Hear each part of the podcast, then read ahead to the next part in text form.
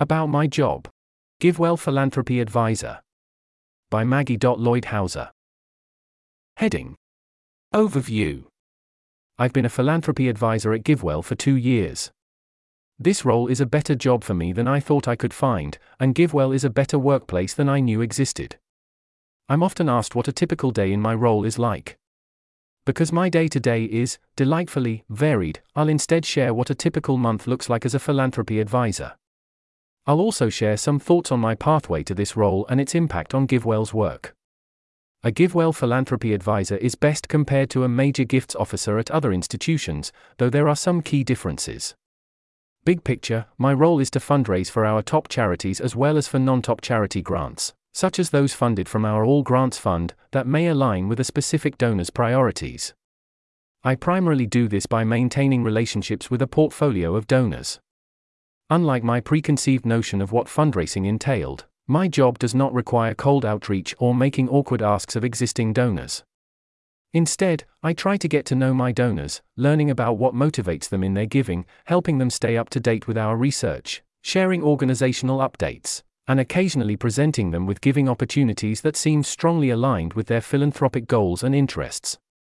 When I accepted this role, I worried that it would require me to be interpersonally disingenuous or that I'd have to make funding opportunities seem like surer bets than they really are.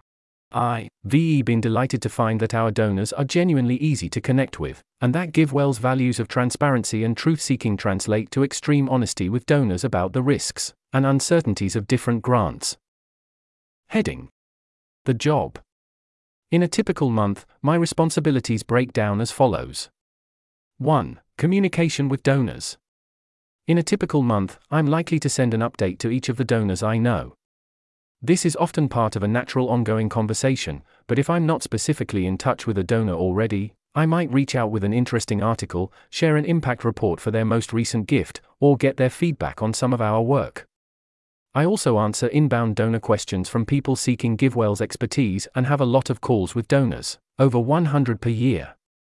The volume of donor calls I have in a typical month varies greatly clustering at the end of the year when many donors have questions about our work as they make annual giving decisions. These calls range from in depth research conversations to logistical conversations about estate planning, or giving mechanics to intense conversations about long term philanthropic and financial goals and challenges. As relationships grow, we might also have more personal calls to catch up. 2. Following GiveWell's research. In order to keep donors informed about our work, I have to stay up to date with it myself. I spend a lot of time listening in on research meetings, reading research documents for various grants, and asking our researchers questions about the specifics of different programs. A donor call can go in any direction. It's not uncommon for a donor to ask about a research decision we made years before my tenure at GiveWell began or about our position on a research area we have yet to publish public materials on, so keeping abreast of our research is a core component of the job. Depending on my workload, I might also lead the process of drafting a grant proposal.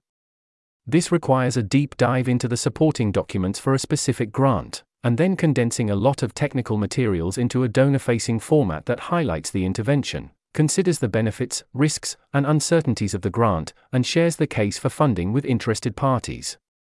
3. Special projects. At any given time, I'm likely managing one to three special projects. Some of the special projects I've led include helping a company's employees organize internal donations before an IPO, overhauling GiveWell's legacy giving structure, and creating a new resource to help donors understand their options for giving. My experience at GiveWell has been wildly rewarding. This is not just because the research is deeply interesting to me and because we have the world's kindest donors, we do, but also because GiveWell is a great place to work.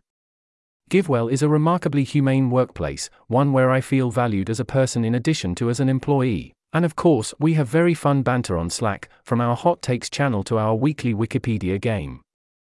Heading My path to the job. A few years before applying to GiveWell, I identified through a professional development fellowship that major gifts fundraising would be a good fit for my skills and interests. At the time, I was working in educational advocacy for a civil rights nonprofit. Networking calls with higher education major gifts officers confirmed my sense that this type of job would be good for me, but I didn't feel motivated by the idea of fundraising for an endowed educational institution.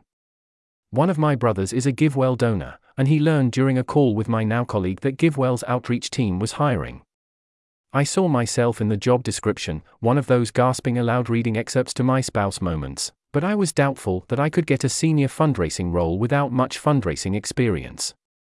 I also had some hesitations about GiveWell because of prior negative associations with EA as being cold and overly analytical. The hiring process was heavy on performance trials, which made me more excited about GiveWell and also gave me confidence that I'd be able to fill the needs of the role. By the time I had my final interviews, I was dying for the job and thrilled to receive an offer. Heading Impact of the job GiveWell has been working with donors since its founding, and collaborating closely with major donors has been a strength for nearly the entirety of the organization's existence. I've learned a ton from the way GiveWell does donor outreach.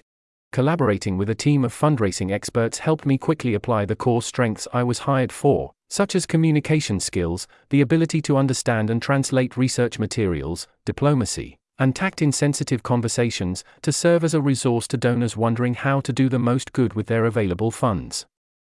It can be hard to quantify the impact of a philanthropic advisor, as we often can't know the counterfactual impact of our involvement in any given donation.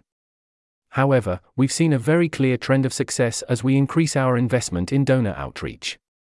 Since overhauling our strategic plan for major gift fundraising in 2019, we've increased the number of donors giving in the six figure range by 1.8x, and the number of donors giving over $1 million by 4.8x we also have remarkable donor retention rates for major donors.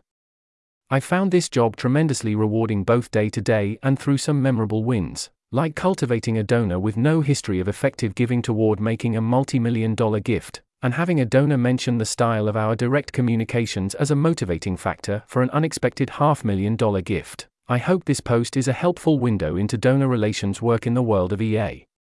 I also wrote about working on the outreach team in a June 2022 EA forum post, and would be happy to answer questions in the comments section. This article was narrated by Type 3 Audio for the Effective Altruism Forum.